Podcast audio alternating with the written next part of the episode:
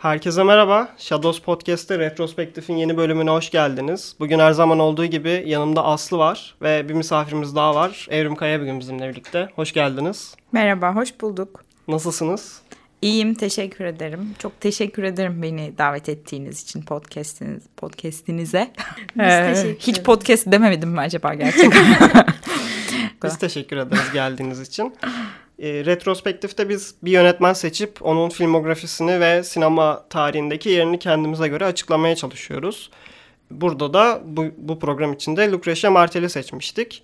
Ben önce size şey sorusunu yönetmek istiyorum. Çünkü Lucretia Martel sineması zor bir sinema olduğu için e, Lucretia Martel izlemek sizce nasıl bir deneyim? Yani siz izlerken neler hissediyorsunuz? Ben çığlıklar atasım geliyor izlerken. Kötü anlamda mı? Beni buradan çıkarın gibi. Yani beni buradan çıkarın gibi değil de hani biraz daha hızlansa mı olaylar diye. Yavaş sinemanın çok büyük bir fanı olmadığımdan ötürü. Hı hı. Bana yavaş sinema içinde değerlendirilecek birisi gibi gelmiyor tam olarak. Yavaş sinema biraz yeni bir kavram. Tam olarak oturmadı herhalde. Tam bilemiyorum yani. Bir şekilde anlıyoruz ne demek olduğunu ama biraz üzerine yazılıp çizilmesi lazım. Hani daha böyle Asya'nın işte geniş kadrajlar, müdahalesiz plan sekanslar filan sineması önce aklıma geliyor. Tar Avrupa sinemasının kökenlerinde işte Tarkovski filan geliyor tabii ki. Biraz böyle şey bir tür donmuşluk içinden çok yavaş hareket gerçekten sıkıcı bir şey geliyor yavaş sinema deyince aklıma ve biraz az biçimsel deneme geliyor galiba. Lucretia Martel'in böyle çok kendine has o kategorinin biraz böyle ilk aklıma gelmez Lucretia Martel yavaş sinema deyince dememin nedeni çok böyle kendine has biçimsel denemelerden hiç korkmayan bilakis böyle bir e, onlar üzerine kuran. Bir şekilde e, seyircinin ilgisini beklemediğimiz bir yerden ama e, önemseyen birisi olduğunu düşünüyorum. E, o yüzden de o sıkıcılık değil burada mesele de. Başka tür bir zorluk, başka tür bir meydan okuma, duyulara şey yapma, e, oynama, bir açma bir kapatma filan böyle bir insan deneyimiyle uğraşma ilk aklıma gelen şeyler sanırım. Benim için de yani izlerken tensel olarak bir şeyleri hissettiğim mesela yani sanki Salta'da nemli bir günde yazın dışarıdaymışım gibi hani bunu da yaratmak zor bir şey gibi geliyor. Bir yaşam formunun içine girmek meselesi. Ben birkaç sene önce Zama üzerine yazdığım bir yazıya baktım e, dün akşam. Biz bugün konuşacağız diye. Şeyden e, bir bir şeye referans vermişim. Felsefe metni bir tane.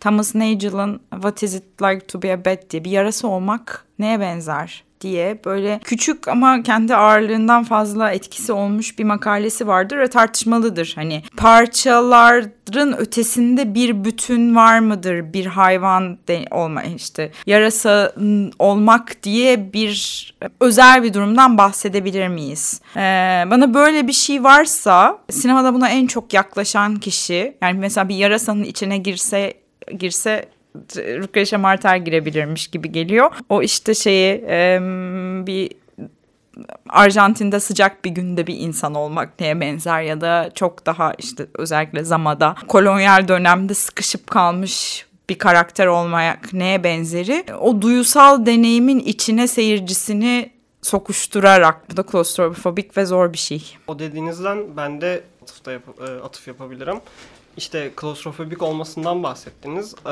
La Cienega'da o öğleden sonraya sıkıştırıyor. İşte o kişiler arasındaki iletişimsizliğe ve biraz daha umursamazlığa sıkıştırıyor. Zamada dediğiniz gibi post kolonyal e, kolonyal bir komutana sıkıştırıyor. Ve The Headless Woman'da da hani baysız kadında da bir vicdan azabı içine sıkıştırıyor. Ve bunları çok şey bir biçimde yapıyor. Yani boğucu bir biçimde yapıyor. Belki de benim kendisini e, tam olarak terimi doğru kullanamamam ve biraz boğucu bulmamın sebebi bu olabilir. Hani çünkü zaten oldukça boğucu bir ortamda yaşarken bir de farklı farklı boğucu ortamlara o şekilde e, derin bir şekilde hissedebilmek biraz yoruyor izleyiciyi. O yüzden izlemesi bayağı zor birisi bence. E, Altyazı dergisinin de altyazının sevdiği filmlerdeydi sanırım. Emin değilim ama e, Gülen Gül Altuntaş Zama'dan bahsederken Berlin'deki master class'ına atıf yaparak şey diyor. E, orada da hani ben master class'ı izlemediğim için doğrudan alıntı yapamıyorum şu anda. E, hacimli bir sinema yapmaya çalıştığını yani sinema salonunun içindeki insanları hacimli bir sinema, sinema deneyimi yaşatmak istediğini ve bunu da sesle daha çok yapmaya çalıştığını söylüyordu. E, biraz da duyulara her anlamda hitap edebilmesinin sebebi sinemanın araçlarını nasıl kullanacağını çok iyi bilmesi gibi geliyor bana. Yani sadece ses konuşup dağılabiliriz bugün o kadar e, önemli bir başlık ses. E, şunu e, Ulaş sizin dediğinizde şey dikkatimi çekti. Saydığınız şeyler aslında e, zaman zaman fikirsel şeyler. Yani kavramlar, işte sosyolojik pozisyonlar. Mesela vicdan azabı duyan bir kadın yani bir suçla işte şeyle e, sorumluluk herhalde daha çok şeyin kendisini tercih ettiği sözcük orada. Bir sorumlulukla e, karşı karşıya kalan bir kadın gibi gayet üzerine işte şey yapılabilecek sözlü ifadeler kurulabilecek kitaplar yazılabilecek işte e, şeyin tarihine hukukun içine girebilecek sosyolojinin içine girebilecek felsefenin içine girebilecek şeyleri tamamen bunların dışında olan doku ten, koku şeyde olmamasına rağmen hani perdede olmamasına rağmen kokuyu bile yaratabiliyor zaman zaman. Ve tabii ki ses özellikle ses. İlk başta hiç aralarında bir şey yokmuş gibi e, iki ayrı düzlemi birbiriyle konuşturmayı başarması.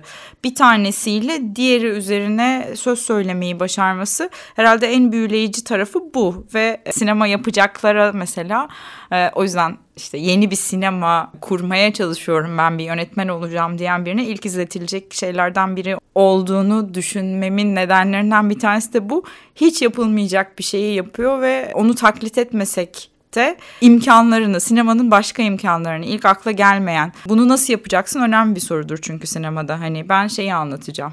Suç, ceza işte şey. Yani tamam ama karakterlerini böyle Dostoyevski romanlarındaki gibi saatlerce konuşmadan, konuşturmadan, kavramları suratımıza çarpmadan nasıl yapacaksın? Sesle yapabilirsin, dokuyla yapabilirsin, şeyle yapabilirsin, sıvıyla yapabilirsin. Ee, böyle en hayvani ve dilin dışında şeylerle yapabilirsin demek ilk akla gelecek şey değil gerçekten de. E, sesten bahsettiniz. Yani aslında imgeyi akılda kalıcı bir şekilde aktarmak bence sese göre biraz daha zor. Çünkü akılda kalıcı olması için gerçekten ya çok abes bir şey olması gerekiyor ya da e, izleyiciye geçecek ve ne bileyim bu Tarantino'nun filmlerindeki aşırı kan gibi imge olarak. Ama e, Martel'de özellikle La Cienega'da o çok basit bir şezlong sandalye çekme sesi bile o filmin izlendikten bir 4-5 yıl sonra akılda kalan yegane şey olabiliyor. Biz bugün e, Aslı ile konuşurken işte ikimizin de filmden hatırladığı nadir şeylerden biri o şezlongu çekme sesiydi. Onları zaman zaman mekanı mesela şey yapmadığı için geçiş kadrajları ya da establishing shot dediğimiz mekanı kuran kadrajlar kullanmak yerine sesle devamlılığı sağlayıp mekanı kurabiliyor mesela. O zaman La Cienega'nın biraz daha içine girelim istiyorsanız. Ne düşünüyorsunuz La Cienega hakkında? Şimdi Tarantino dedin ya o kan imgesi aslında öyle şeyleri kullanmaktan da hiç çekinmiyor değil mi? Yani La Cienega e, herhalde en akılda kalıcı şeylerden girişlerden bir tanesine sahiptir. Hem o işte paralel kurguyla işte o tekinsizliği hissettiren tam olarak bataklık, çamura gömülme filan anlarıyla ee, bir de işte gerçekten fiziksel bir kaza ve kan. Bizi zaten böyle bir dünyanın içine atı veriyor o flört ettiğini itiraf ettiği şeydeki ben de Berlin'deki Masterclass'ı izlemedim ama e, kimi şeyleri var. Mesela Rotterdam'da çeviriyle yapıldığı için rahatlıkla izlenebilen bir Masterclass'ı internette mevcut. E, böyle bir iki şey daha var. Sadece İspanyolca olan benim izleyemediklerim de var ama böyle şey de bir yönetmen o, o tarafını çok seviyorum. Saklanmıyor hani böyle David Lynch'ten asla mesela cevap alamazsın ya bunun ne kastettin? Başka işte onu kast söze dökebileceksem söz sözle söylerdim. Neden film çekeyim gibi böyle. Aslında gayet cevabı olan şeyleri de seyirciden sakınan kıskanan böyle bir etrafında bir şey e, imaj yaratan yönetmenlerin aksine şey birisi e, bir master class'ında şunu şöyle düşündüm bunu böyle yaptım falan diye uzun uzun anlatan birisi. Onlardan bir tanesinde sanırım Rotterdam'dakinde de işte bu B filmi denen şeyle nasıl flört ettiğini e, işte zaman zaman korkuya ses zaten odur birazcık değil mi? Hani korku sineması. Ben de mesela Başsız Kadın'daki telefon hiç gitmiyor. Yani o telefonu önce kazanın sebebi olarak gösterdikten sonra her çaldığında kadında kazanın flashback'i ve bizde de seyircide de o huzursuzluk olacak şekilde. Filmlerin isimlerinde de e, aynı şekilde o B filmi denen şeyle e, oynadığını itiraf ediyor. Bataklık işte şey e, Ninya Santa nasıl çeviriyoruz onu? Kutsal, Kutsal kız, kız galiba. Kutsal kız. Şey de öyle. Başsız kadın. Evet şey bataklıkla ilgili ilk düşünce o. Yani çok özgün bir yönetmen izliyorum. Aman Allah'ım o noktada bir ilk film olduğunu unutmak bile mümkün. Gerçekten o kadar oturmuş olgun bir şekilde giriyor sinemaya. Ve bunu e, işte e, bir kan imgesiyle gerilimi düşündürecek e, hissettirecek öğelerle ve sonradan çok uğraşacak bir sürü şeyi bir araya katarak işte o bedensel yakınlıklar işte o ensestin içine gömülmüş şeyler filan. Hepsini bir arada sanki koyuyor bir özetliyor bu benim övrüm. Bundan sonra bunları izleyeceksiniz. Ve sonra yavaş yavaş oradan tek tek filmler yapmaya devam ediyor gibi bir şey var bataklıkla ilgili galiba çarpıcı olan. Katolik ögeler açısından da e, öyle geliyor. Yani kendisinin de hatta Katolik eğitimi varmış. E, ama hani mesela dinle kur, dinin baskıcı tarafını gösterirken çok küçük şeyler kullanarak bunu bütün filme yediriyor gibi geliyor. Mesela Sienega'da sürekli bir Meryem Ana'yı görme üzerinden bir televizyon şeyi sadece görüntüsü ama aslında filmin içerisinde çok önemli bir yer ediyor. O ailenin dinle kurduğu ilişkiye dair bize bir şeyler düşündürmek için.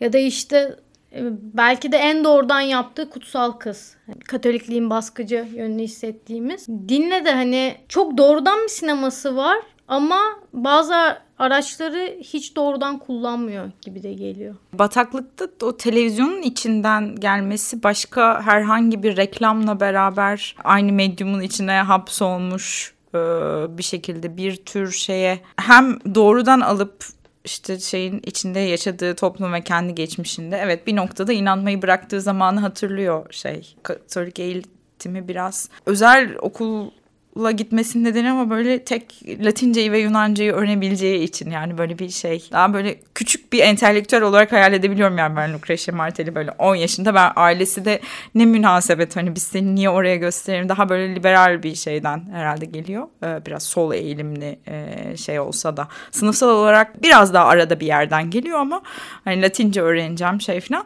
onun doğrudan şeyine maruz kalmış, onu bilen, içeriden tanıyan birisi ama aynı zamanda onu bir televizyon medyumunun içine sokarak hani gösteri toplumunun herhangi bir tükettiği şeylerden bir tanesine de dönüştüğünü ve en son işte e, yanlış hatırlamıyorsam filmin son repliği falan olabilir. Hiçbir şey görmedim. Biraz üstü örtük bir kendi üzerine düşünme çok vardır Lucretia Martel'de. Hani gizler ama film üzerine yorum yapmaya devam eder. O boşluğu, dinin boşluğunu da çok güzel yansıtıyor. Çok hoş bir araç. Televizyonu sonra şeyde de Başsız Kadın'da da başka bir şey için göreceğiz. Ondan da bahsederiz. Sienega'da hiçbir şey görmedim diyen kişi de aslında yerlilerle e, yerlere en e, be, belli filtrelerle bakmayan kişi. Çünkü diğer kardeşler e, işte bir tanesi işte bir köpek sahnesi var.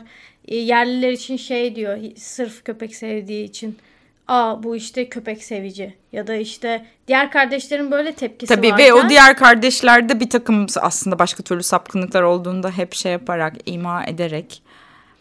Ama sonda Meryem Ana göndermesini yapan kişi aslında işte evde hizmetçi olan Isabel'le iletişim kurmaya çalışan ve belli bir cinsel gerilimin de olduğunu hissettiğimiz, o dünyayı daha çok merak eden kişi. Aslında belki de oraya biraz daha eleştire eleştirel bakabilecek kişi. Biraz çok kolaya kaçmak istemiyorum ama orada Momi sanırım karakterin adı. Isabella işte o, o repliği şey yapan genç kadın. Başsız kadında yine e, şey baş karakterimize bir tür aşkla bağlı olan genç yeğen yine şeyle evin içine alınmayan zararlı bir tür şey hastalık gibi muamele gören şey yine bir hizmetçilerden bir tanesine bir arzu besli belki işte e, bir tür romantik ilişki içinde olduğu hissedilen yine arzularıyla e, o filmin bütün karakterlerin içinde bulunduğu sıkışmışlığı kapalı devrenin dışına taşmaya çalışan bir karakter benzer bir kişi. İkisi arasında bir tür bağ olduğunu düşünüyorum ve çok büyük laflar etmek istemiyorum ama belki biraz Martel kendisini yerleştiriyorsa da onların içine yerleştiriyor. Çok da sakladığını düşünmüyorum. Zaten şey ailesine eşcinsel olduğunu şeyi çektikten sonra bataklığı çektikten sonra e, söylemek durumunda kaldığını söylüyor. Hani aradaki bağlantıyı görecekleri için. Şey ilgimi çekti benim işte e, La Cienega'da o dinin biraz yokluğunun vermiş olduğu bağlantılar üzerine konuştuk. Buradan tam tersine dinin varlığının bir hani scene yarattığı The Holy Girl, kutsal kıza geçmek istiyorum. Burada da La Cienega'nın aslında e, biraz daha tam tersine bir anlatı kuruyor. İşte dinle sav- savaşmak gibi demeyeyim de dini sorgulayan ve onu kendi emelleri uğruna çekiştirmek isteyen bir öğrencinin, bir Katolik öğrencinin, kız öğrencinin hayal maceralarını anlatıyor öyle diyeyim. Beni The Holy Girl en fazla etkileyen film olmuş. Martel'in hani dine yönelttiği o direkt eleştiri, onun yanında topluma, e, dinin tecavüze uğrayan bir küçük bir kızın, tacize uğrayan küçük bir kızın dini kullanarak karşıdaki kişiyi affetme çabasını veya kendini daha iyi hissetme çabasını vermesi beni daha fazla etkilemişti. Siz ne düşünüyorsunuz Holy Girl hakkında? Beni de en çok etkileyen filmi olmuş olabilir. Şimdi ilk izlediğimde yarattığı etkiyi ben de az çok hatırlıyorum. Oradaki beklenmedik tersine çevirme bence her tarafa sirayet ediyor. Yani kızın adamı o taciz sahnesinde neye uğradığını şaşırtacak şekilde e, nesneyken özneye dönüşerek afallatması filmin pek çok yerinde var. Bakış üzerinden özellikle yani değil mi? Afişte de görürüz hani başka her şey bir karaltıyken kızın bize doğru dönen bakışını. E, bütün film biraz o bakışın gerçekten deliciliği, bakış üzerine şey e, en iyi şeylerden bir tanesi. Bakışta çok gerçekten de sinema teorisinin hani en çok şey yapan Malvi ile beraber herhalde başladı diyebiliriz ama en çok dikkat ettiğimiz yerlerinden bir tanesi oldu ve o da bakışı en güzel şey yapan kullanan filmlerden bir tanesi. Dinle ilgili de benzer bir şey olduğunu tersine çevirme olduğunu düşünüyorum. Yani doğrudan bir din eleştirisi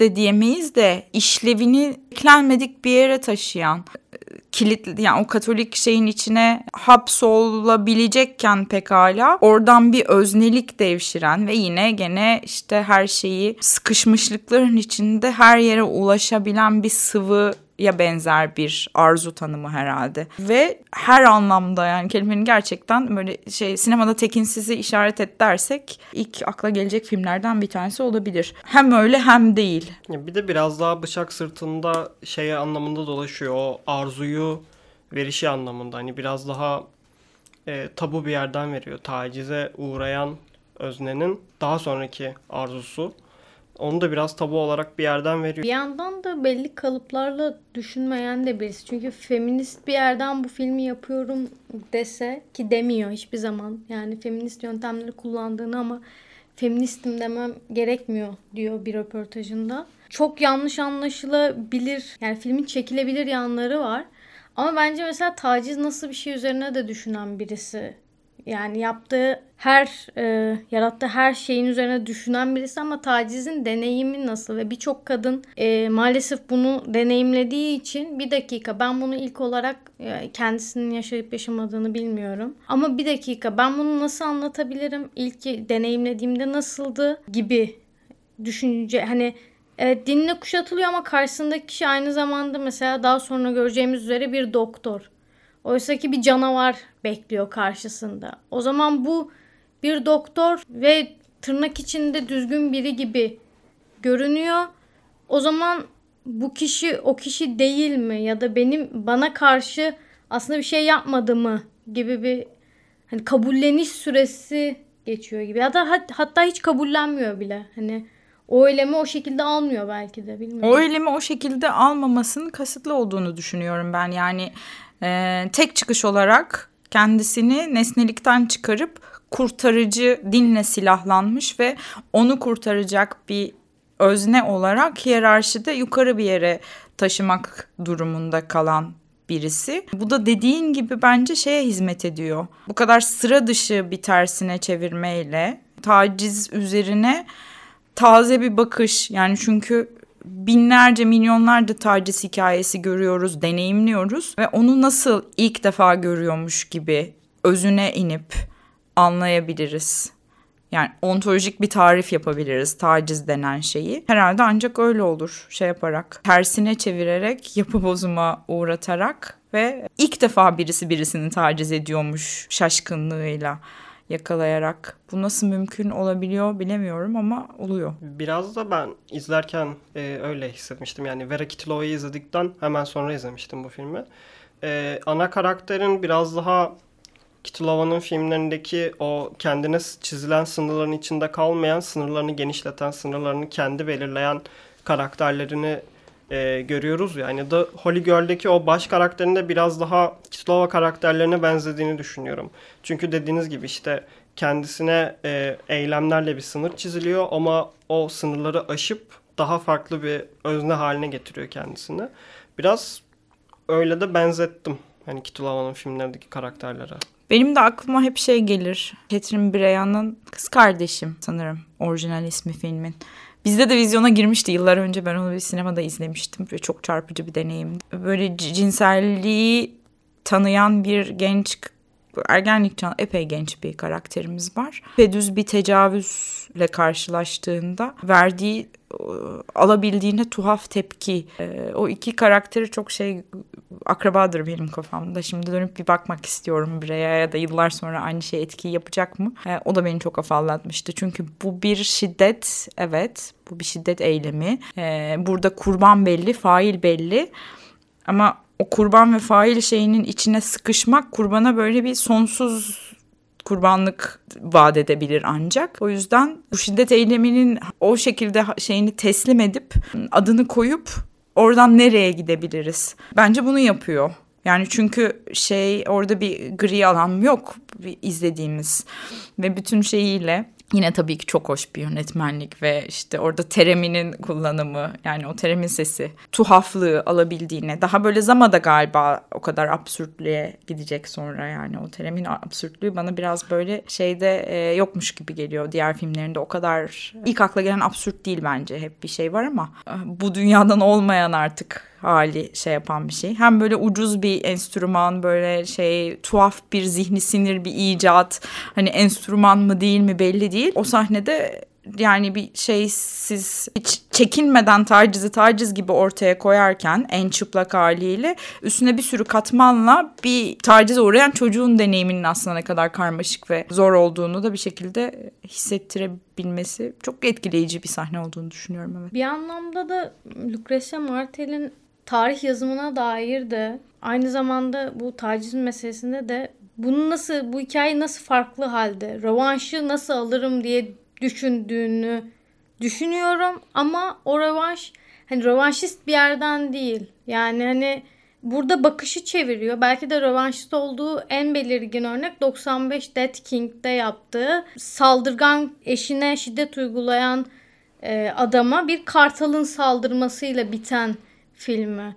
Ama bence burada e, hani senin de bahsettiğin gibi Holy Girl'de bakışı değiştirerek yani özneyi özne olmasına doğru hani nesneyken özneye dönüşen taciz mağduru bir kadına dönüşmesi çok akıllıca bir hamle. Yani rövanşist ama rövanşist değil başka bir rövanş gibi geliyor. Ya da kolonyalist kolonyaliste karşı da bir rövanşı var. Ama tam rövanş değil yani onun karşılığı belki de. Yani şey çok e, yine böyle bir beni etkileyen şeylerden bir tanesi bu kullandığı stratejilerden bir tanesi. Bütün filmografisine baktığımızda devamlı bir takım iktidar şeyleriyle, e, katı hiyerarşilerle oynuyor. Bunlar böyle uydurulmuş şeyler değil. İnsanlık tarihinin en temel hiyerarşileri aslında. Sınıf, kadın erkek, e, sömürgeciyle yerli halk gibi dünya en eski kavgaları e, üzerine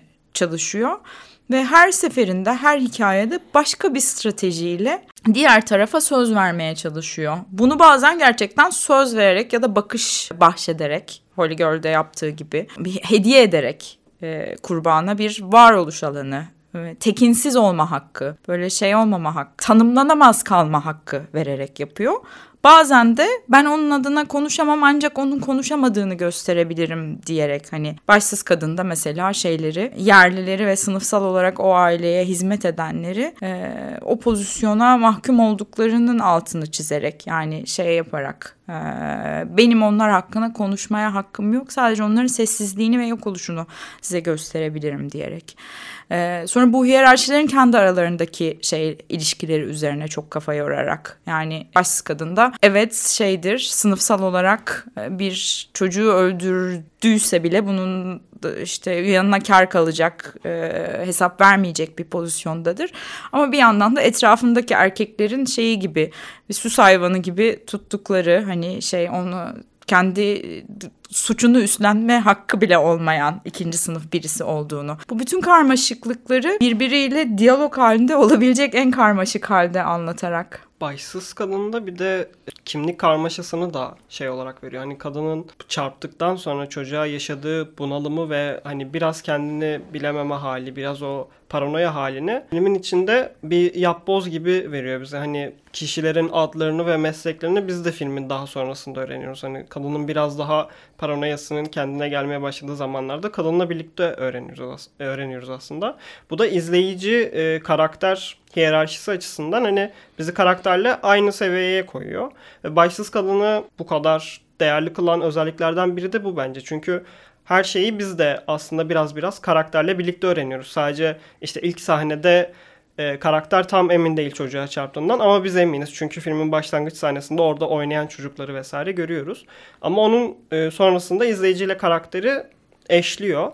Ve o yap, yapboz gibi karakterle birlikte filmde parçaları bulmak daha intim bir izleme deneyimi sunuyor bence. Frameleme konusunda işte pozlama konusunda da filmde daha sonra IMDb'de gördüm bunu ilgimi çekti. Hiçbir zaman tam olarak görmüyoruz karakterleri. Yani mutlaka bir beden parçaları kadrajın dışında oluyor veya tam olarak e, hani filmde çok basit bir temeldir yani e, ka- çekilen karakter ortada durur. Sahnenin ortasında Ve bunu olmalı. Başsız Kadın da artık sinemaskopta yapıyor. Çok çarpıcı yani çünkü geçen şeyi Godard'ın e, nefretini Le e, izledim.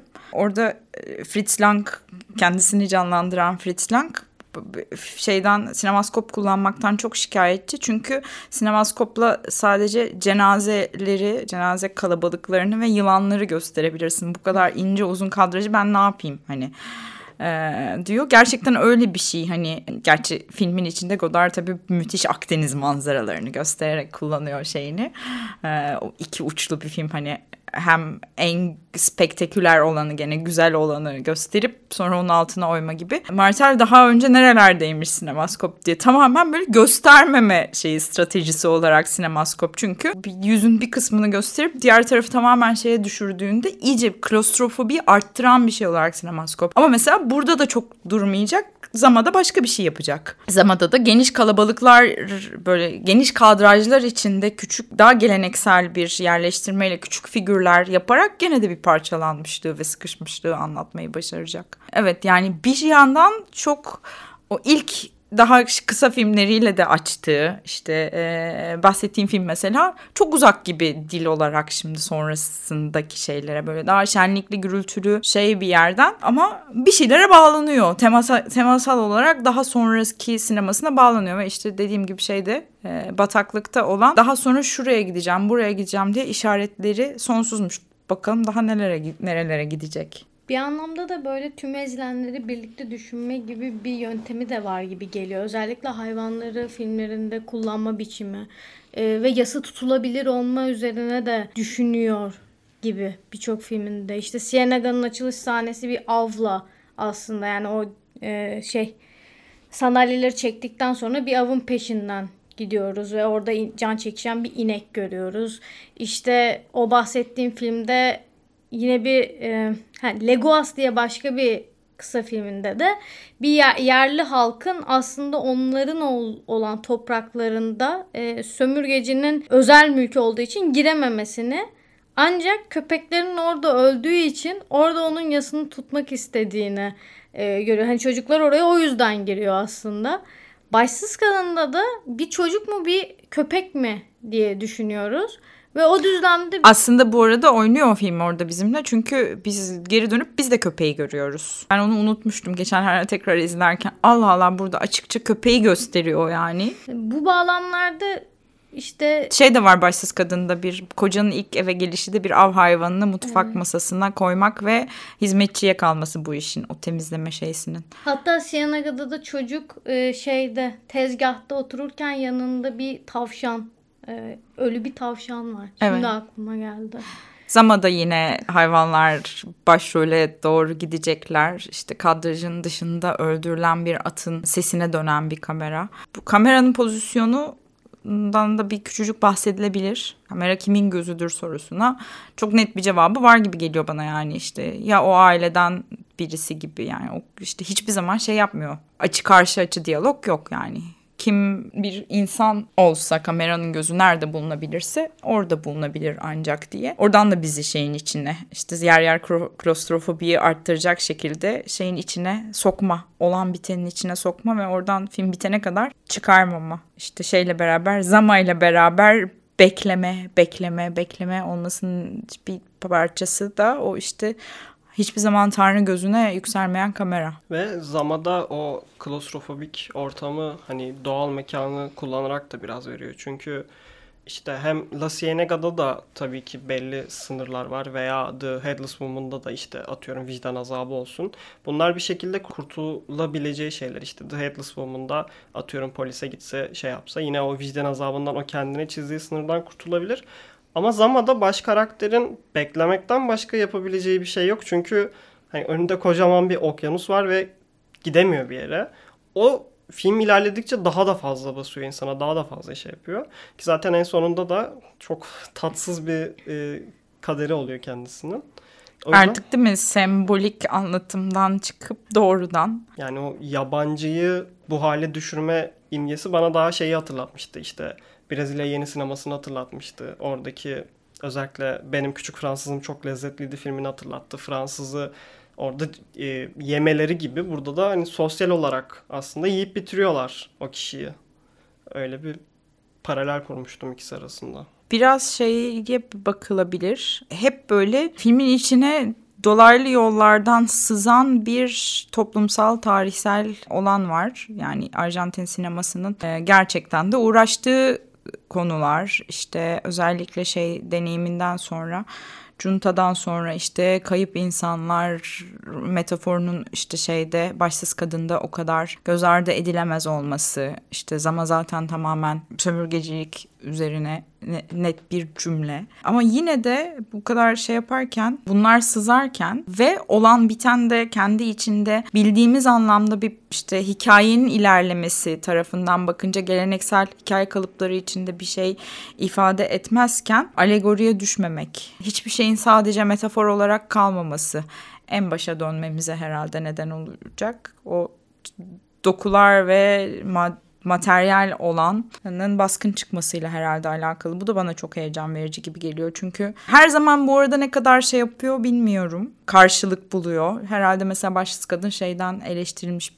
yani böyle bir köksüz, bağlantısız işte referansları anlaşılmamış falan gibi bir şeyi var. Daha çok yurt dışındaki festivaller belki biraz daha kalın, büyük laflar bekliyorlar. O işte böyle 3. Dünya sinemalarında e, ki açmazlardan bir tanesi hani Türkiye sinemasında çok içine sıkıştığı daha böyle doğrudan laflar, büyük laflar işte bu karakter nerede duruyor işte bir ortalama Avrupa'nın anlayabileceği şekilde lütfen özetleyelim falan. Ama işte gerçekten o anlamda da bir şeye işaret ediyor, bir yola işaret ediyor. Yani bir şey hem başka bir toplumsal gerçekliğe dokunuyor olabilir. Şeyde olduğu gibi yani işte e, 70'leri çağrıştıran kıyafetler, şeyler, müzikler kullanmak başsız kadında. Ama tam onu tam da onu yapmamak. E, alegoriye başvurmadığını söylemiştiniz. İşte biraz daha maddiliği önde tut- tuttuğunu.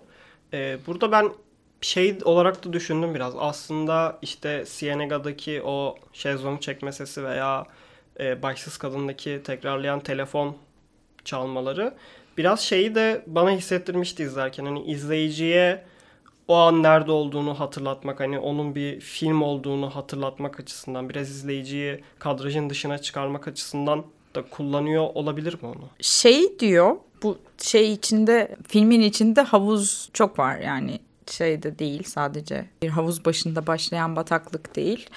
Hani başsız kadının da bütün şeysi bir havuz açılacak. Çok da duyma dikkat etmediğimiz bu arada. Yani biz seyirci olarak tabii kulağımızın öyle eğitilmediğini hani fark ediyoruz. Bir daha bir daha izleyince ya bundan zaten filmin başında bahsetmiş bu karakterler ama sen o sırada görüntüye mi bakacaksın, onu mu takip edeceksin, diyalogları mı dinleyeceksin, bilmediğin bir konularda konuşan hani tuhaf bir ses dizaynıyla üst üste bindirilmiş o diyaloglara niye dikkat edesin? Hani sonradan fark ediyorsun. Neyse bu bir parantez olsun. O çok etkileyici buluyorum ben onu yani böyle şey izledikçe tekrar tekrar bir şeyler yakalayabileceğin filmler kendilerince tabii ki şey bir sinefil için hazine yani. Ama o havuz meselesi çok önemli. İşte o filmi bir şeye havuza girmek gibi. Hani içinde yüzülen bir şey olarak. Sesler herhalde onun en önemli şeysi, parçası. Bir de şey diyor ama o da çok hoşuma gidiyor. Hani e, seslerle ayrı bir düzlemde hikayeyi yazıyorum çünkü bu ekonomik bir şey. Hani sesle anlattığın şeyi çekmek zorunda değilsin. Çünkü tabii ki film bir hani en iyi Lucretia Martel'in bileceği üzere madde yani bir somut bir iş yani o şeyi uçamayacağını çok da hani böyle şey ekonomik çözümler bulması gerektiğinde en başından bilen birisi sesi bu kadar efektif kullanmak gerçekten şey yine böyle şey sinemaya girmek isteyen yönetmenlere verilebilecek hediyelerden bir tanesi. Ya bunu acaba sesle anlatabilir misin? Bir baksana. Yani şey basitliğinde bence hani hemen aklı şey geliyor tabii ki Bresson'un işte görüntüyle sesi ayar, ayırmak konusundaki büyük büyük lafları geliyor. O doğallığı çok seviyorum Lucretia Martel'de yani. Hayır Bresson'a gitmiyor orada yani ben onu o sahneyi çekmeden nasıl çekmiş gibi yapabilirim de bazen işaret ediyor yani. Çekim gününü azaltan bir şey. Ve Martel'in bunu ilk uzun metrajında bu kadar ustalıkla yapabilmesi de bayağı büyüleyici bir olay bence. Ben biraz şeyden bahsetmek istiyorum. La Ciudad, Ciudad que Huy'dan. Bu filmde Arjantin'in aslında kamuya ait olan ama özelleştirilmiş belli başlı private bölgelerini, siteleri e, anlatıyor. Bir belgesel şeklinde arabayla etrafında dolaşıyor. Ve ben izlerken sanırım Türkiye'den de izleyen herkes şeyi düşünebilir. Hani burası Türkiye. Özellikle Fikirtepe geldi benim aklıma. Burada şey de ilginç geliyor bana. Hani yaptığı bir belgeselde o sitelerin, oradaki hayatın dışarıdan nasıl göründüğünü anlatırken yaptığı uzun metrajlarda da işte Başsız Kadın ve özellikle Sienega'da onun içini anlatıyor. İçindeki yaşayışları anlatıyor biraz daha. Ee, sen de izledin o kısa filmi. Sen ne düşünürsün bu İstanbul-Arjantin paralelliği hakkında? Benim galiba en etkilendiğim filmi olabilir. yani 4 dakikalık bir kısa film aslında.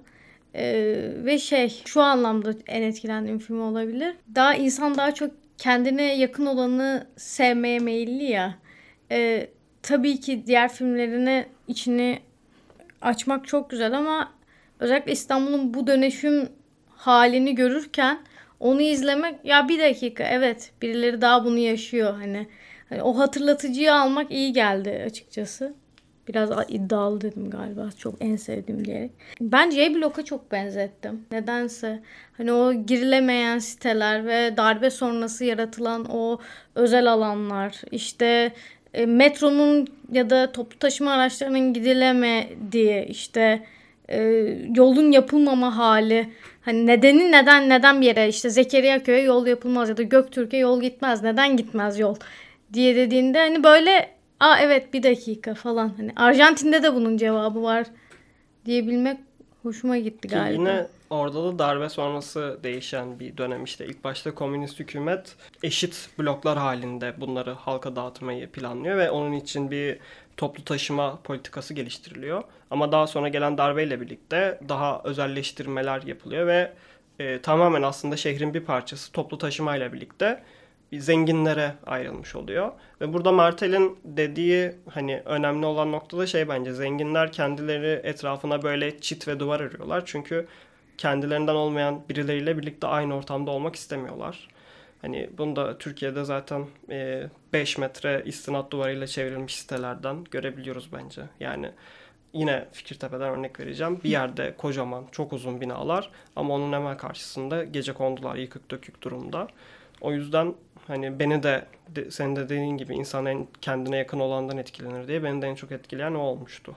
Yani o içine kapanmayı her filminde başka bir şekilde özellikle tabii şeyde Swamp'ta ve şeyde Bataklık'ta ve Başsız Kadın'da tekrar tekrar yani ee, işte şeye karşılık geliyor olabilir gerçekten de hizmetlilerle ev halkının yaşayışı Fikirtepe'deki gökdelenlerle aynı mekanı ee, şey yapan aynı mekanın içinde bulunan ama birbirine karışmayan iki ayrı dünya. Ama çarpışmada mümkün şeyde gördüğümüz gibi.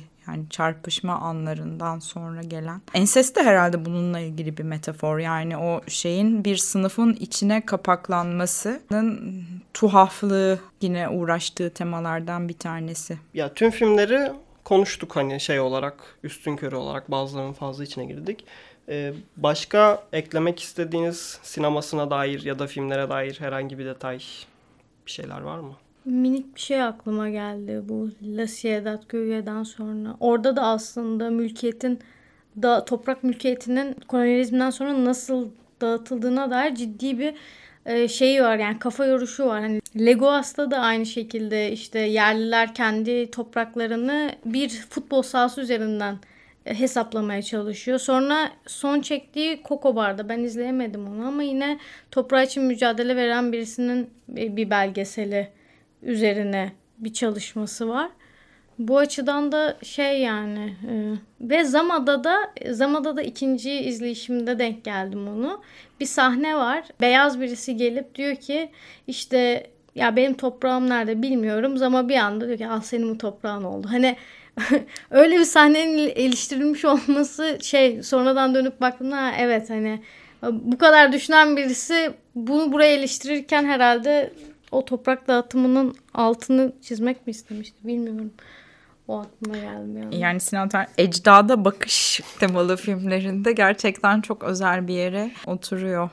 O zaman daha fazla ekleyecek bir şeyiniz yoksa eğer heyecanla bekliyoruz. Biraz da böyle aslında şey karmaşıkta bir karakter olduğunu mesela e, düşünüyorum ben. Şeyi hiç konuşmadık ama biraz tartışmalı birisi e, Venedik'teki jüri başkanlığı zamanı biraz tartıştığımız birisi de oldu aslında. Polanski'ye çıkan ödül ve işte şey yani o aslında başta söylediği işte bir takım şeylerin dışında düşünmesiyle alakalı herhalde feminist demek istememesi. Yani e, beni tabii Polanski'ye verdiği ödülden çok Joker'e verdiği büyük ödül çok şaşırttı. Böyle şey öldü ölebil, ölelim diyeceğimiz birisi değil bence. Çok öyle birisi olmak da istemiyor. Çok gerçekten kendine has birisi. O anlamda çok merak ediyorum ben. Bir ara sanırım bir şey Marvel filmi teklif edildi ve düşündü onu ama sonra dövüş sahnelerini kendisini çekmesine izin vermedikleri için olmamış o iş. Ee, çok ilginç olurdu gerçekten yani. Ee, bir ben yakın zamanda görmemiştim bir moda şeyi için firması firmasının reklamı olarak çektiği böyle bir şeyde geçen. Muta. Muta. Oradaki imgeler mesela yani böyle yüzsüz maske, yüzleri görünmeyen mankenler ve tuhaf böcekleşme halleri böyle o evet o mutasyon. O da mesela beni çok şey yap etkiledi ve o işte şey genel olarak canavar sözcüğünü hiç telaffuz etmedik ama karakter yaratırken canavar yaratmaya çalışıyorum. Canavar çok ilgi çekici bir şey olarak görüyorum diyor işte. Oradaki o şeylik, tekinsizlik ve e, müdanasızlık yani işte şeyin içine de sola da şey yapılamayacak bir bakış. Feminizme de e, sınıflandırılıp kapatılamayacak bir bakış. Evet böyle şey her zaman hep hemfikir olabileceğim birisi değilmiş gibi gelmesi beni daha da şey yapıyor. E, heyecan verici bir yere koyuyorum kafamda. Ya hem feminizme hem sola da tam e, atfedilemeyecek bir bakıştan bahsedince benim de aklıma şey geldi. Bizim daha önce konuştuğumuz iki yönetmen de aslında biraz daha hem kendilerini feminist olarak tanımlamıyordu hem de daha bireysel bir açıdan sinema yaptıklarını söylüyordu. Vera Kitilova ve Chantal Akerman. Hani bu üçü arasında böyle bir paralellik görmek de garip geldi bana ki bence... Yani bir tür tabii şey, Akerman'da da öyle bir gettolaşmaya karşı durmaya çalışmak. Yani işte feminizmin ve işte eşcinselliğin içine e, hapsolmamaya çalışmak. İşte orada da biraz daha yine kendi karakterleri gibi herhangi bir sınırın içine hapsolmaktan ziyade kendi sınırlarını belirlemek için e, farklı kavramların altına girmemek olarak görüyorum ben de Evet onu. bu artık işte Martel'de insan türünün de içine hapsolmamaya çalışmak şeklinde sanırım kendini gösteriyor. Biz teşekkür çok teşekkür ederiz. Ya ben için. teşekkür çok ederim teşekkür Ulaş ederim. Aslı. İyi ki beni çağırdınız çünkü çok e, üzerine düşünmeyi sevdiğim ve her izleyişimde başka ilhamlar aldığım birisi gerçekten de. Ve işte e, ya başka bir medyumda üretebilecek yönetmenler vardır her zaman. İşte e, sinema hiç icat olmasaydı gene de bir şey bir yerlerde üretim yapabilecek yönetmenler vardır ama sanki Lucretia Martel gerçekten de sadece sinemada nefes alabilecek, o, o suda yüzebilecek bir hayvan. Ee, çok keyifli bir program oldu. Teşekkür ederim ikinize de. Teşekkür ederiz. Bir sonraki bölümde görüşmek üzere. Hoşçakalın.